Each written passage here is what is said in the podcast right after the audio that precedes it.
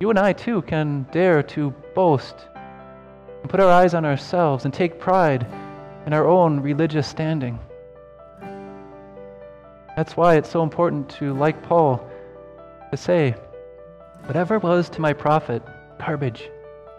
Not only does he say that all the stuff he had accomplished, all his religious zeal, and all his observances and practices, his religious life, he says, is not only a loss, but he says rubbish, garbage. The following is from Rock of Ages Lutheran Church in Payson, Arizona, reaching out with rock solid hope in Rim Country. September 29th, 2019. Philippians 3 4 to 11. You ever start a book by reading the back cover or the inside jacket? There, quite often, you'll, you'll find a picture of maybe the author and some paragraph or two regarding how great they are or why you should read the book. I found a book that I thought looked intriguing when I saw the information on the author, so I decided to give it a read. Sure enough, as I started reading that book, there was an introduction in which the author wanted to tell you some more about himself. And this author went on to proclaim himself as the most qualified to write this commentary on the Hebrew Torah. He had, after all, explained, been a professor at a Hebrew college for many years teaching from the Torah.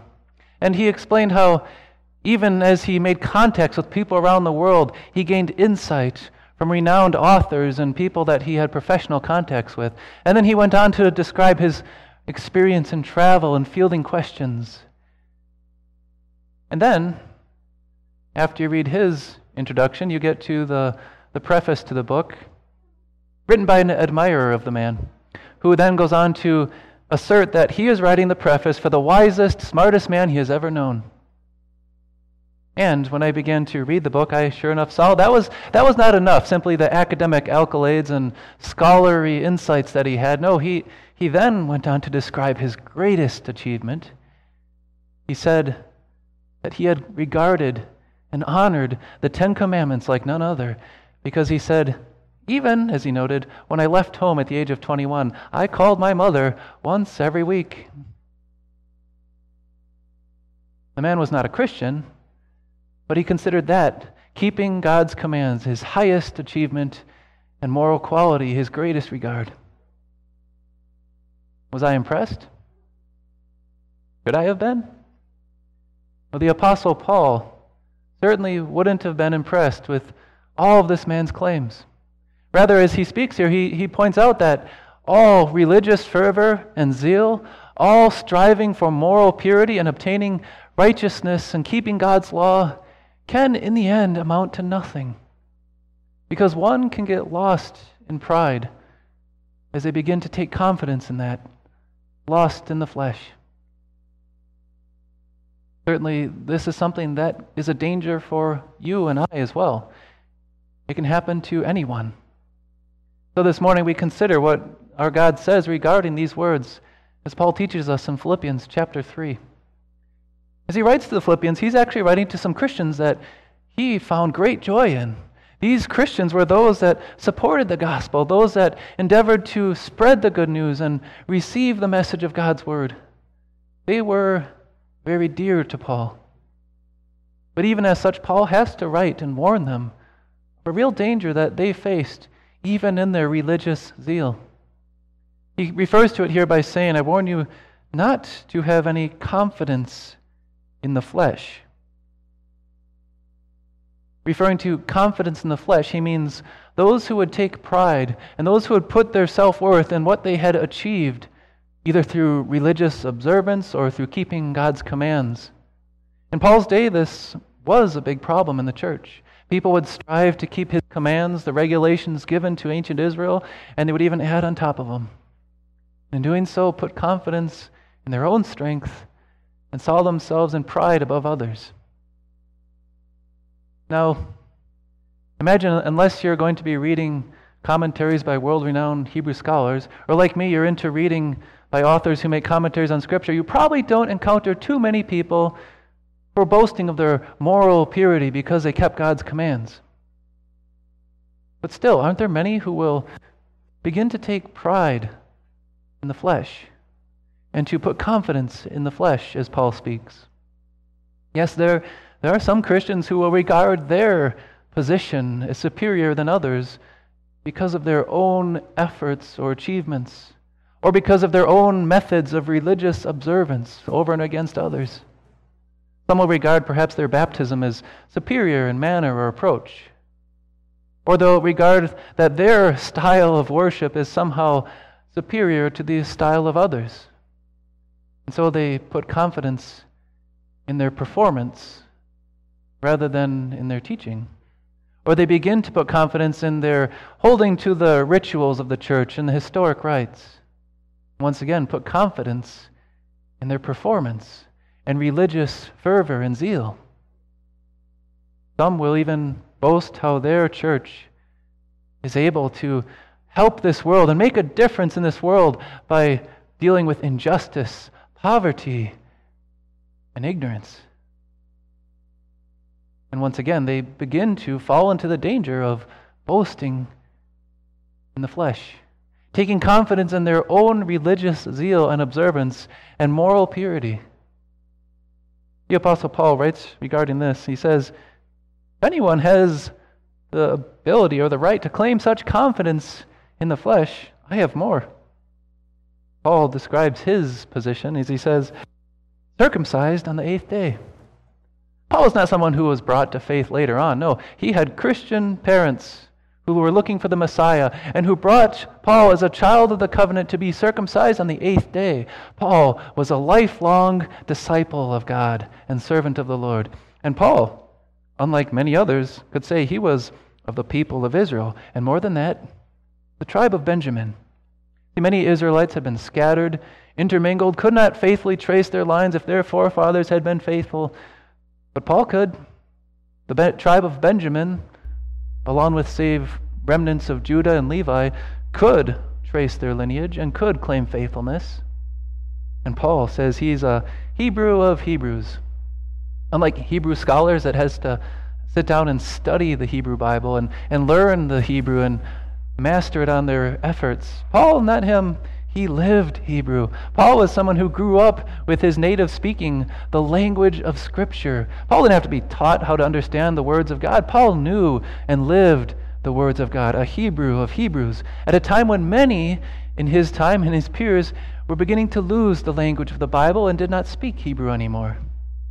In regard to the law, Paul says, Pharisee. Pharisees, as you might know, were regarded as not only keeping the law, but throwing a couple man made laws on top just to make sure they kept the law. And everybody looked at them and saw that if anyone kept the Ten Commandments and God's will, it was the Pharisee. Paul, of all people, could boast about his religious zeal and fervor. In fact, he's going to go on and describe he was so zealous, so headlong into his religious observance, began to put confidence in the flesh, and was blinded to his own sin. He says, As for zeal, persecuting the church. Paul had regarded the, the Christians around him as dismiss, dismissing God's word, and so saw himself as a servant of God going after Christians. And he says, As for outward righteousness, faultless. His religious peers would look at Paul and they would see him as someone who was utterly blameless and had a perfect reputation. He follows God's word. Now, all this that Paul held to, he regarded it in an utterly different light from those who put confidence in the flesh. See, his attitude changed. He says, But what was once, what I once regarded to my profit, I now consider loss for the sake of Christ. What is more, I consider everything a loss Paul goes on to say, not only does he say that all the stuff he had accomplished, all his religious zeal, and all his observances and practices, his religious life, he says, is not only a loss, but he says rubbish, garbage. Paul not only did not want to hold on to the things that he had done in the flesh, but he wanted to toss them out as a stench he would not hold on to his religious fervor and past religious life any more than you would hold on to the garbage in your home. This word refers to the leftover rotten kitchen scraps, or perhaps even it would refer to the things left in the chamber pot. The stench. I need to, and I want to get rid of it, Paul says. What happened? He had been so zealous. Well, Paul had a surprise. He met Christ. On the way and on the road, as he was traveling to, as he says here, persecute Christians, the risen, resurrected Lord Jesus appeared to him. And with great surprise, Paul realized and saw the living Lord. And after that experience, Paul had faith in Jesus Christ as his Lord. And Paul knew there's a far greater surprise in store for those who put their confidence in their own righteousness and following God's law. Religious zeal and fervor is not in and of itself always a bad thing, but it's something you can become lost in, and lost in its pride, so that you fall away from seeing Christ and your own sin. The Apostle Paul knew that when Christ comes again, he will judge this world. And those who put their confidence in the flesh, that is, their own deeds and their own works, will be surprised on the last day. As Jesus taught, he said, He will say to them, those who had confidence in their own righteousness, Away from me, you who are cursed, into the fire prepared for the devil and his angels. And those who have had confidence in the flesh, who did good things, who helped the poor, and who served others, will say, Lord, when did we not do good things? Looking to their own strength and achievements. And Jesus, the Lord and the judge of all, will say to them, I don't know you. Whatever the least you failed to do, you remain cursed and guilty before me, condemned. The sad reality that when we begin to look to our own strength and pride, we can become lost in it. So we take our eyes off of Christ. And lost in pride, we can begin to fall away from our eyes and our standing on Christ. Well, could this ever happen to you and me? Well, maybe you might say, well, I know God's Word and I, I hold to it, and I belong to a conservative Christian church body, which the WELS certainly regards the Word with high regard. But I ever put confidence in the flesh? In doing so, we begin to look the wrong places and look to ourselves, don't we? If we regard the fact that we belong to a conservative confessional church body as something that brings us to a position that impresses God, dare we boast? Or maybe one could say, well, my pastor is maybe not a Hebrew scholar of Hebrew scholars for the world, but he can understand the language of Scripture, and he can read Hebrew and Greek, and so do all the other pastors in my church body. But dare we boast in academic achievement or learning? Does that impress our God? Or maybe one could say, you know what? Maybe I wasn't, you know, the, the best Christian, but I've been a lifelong Christian. I was baptized on the eighth day, and I've served my God all my life. But God is not impressed. That's all that matters. And when one begins to take confidence in your position, in your religious fervor or observance or zeal, you and I too can dare to boast and put our eyes on ourselves and take pride in our own religious standing. That's why it's so important to, like Paul, to say, whatever was to my profit, I consider loss, garbage. I not only view my religious observance as not helpful, when it comes to salvation, it gets in the way. It's rubbish and a stench. I disregard it. Why? We say along with the Apostle Paul I consider everything a loss compared to the surpassing greatness of knowing Christ Jesus, my Lord. Rather than being found boasting and taking pride in our own flesh, we have confidence in one who alone could. Jesus, the Son of God, took on human flesh. And he alone is the one that could boast and have confidence in his flesh. True God, and according to his human nature, also perfect in every way, faultless in regard to the law, not only outwardly observing the law, but perfectly keeping it from the heart all the time. So everyone who saw him would have to say, There is one who's kept God's law, kept it from the heart. And Jesus, the perfect, holy Son of God, did not come to take on human flesh so he could boast, take confidence in it. Rather, Jesus, our Lord, took on human flesh so he could give that flesh for you, taking the curse that we deserved. Jesus, the only one who was perfect and who could boast, did not deserve death. He deserved only life but he traded his righteousness for our curse. So that you and I could stand before our God, not with our own righteousness, but we can say with Paul, that I may be found in him, in Jesus, not having a righteousness of my own that comes from the law, but that which is through faith in Christ, the righteousness that comes from God, that is Jesus, and is by faith. Our confidence, that is our faith, is placed in Him. And with such confidence, rather than being lost in pride, lost to our own shortcomings, lost to our own stench of sin, we toss out everything that we might gain Christ and be found, that is, found in faith through Him.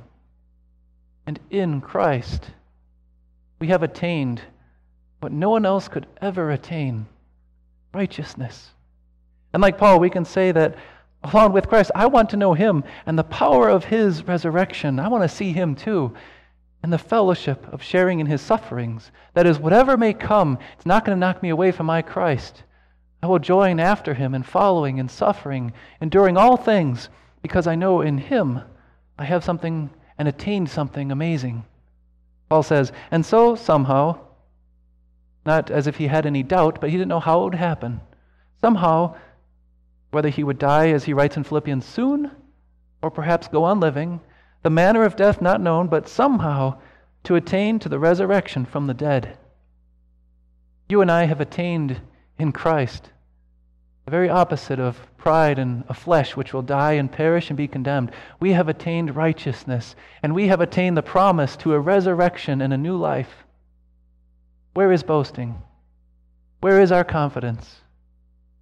You know, there's someone who does have a book written, and in that book it does boast of him, and it rightly does so.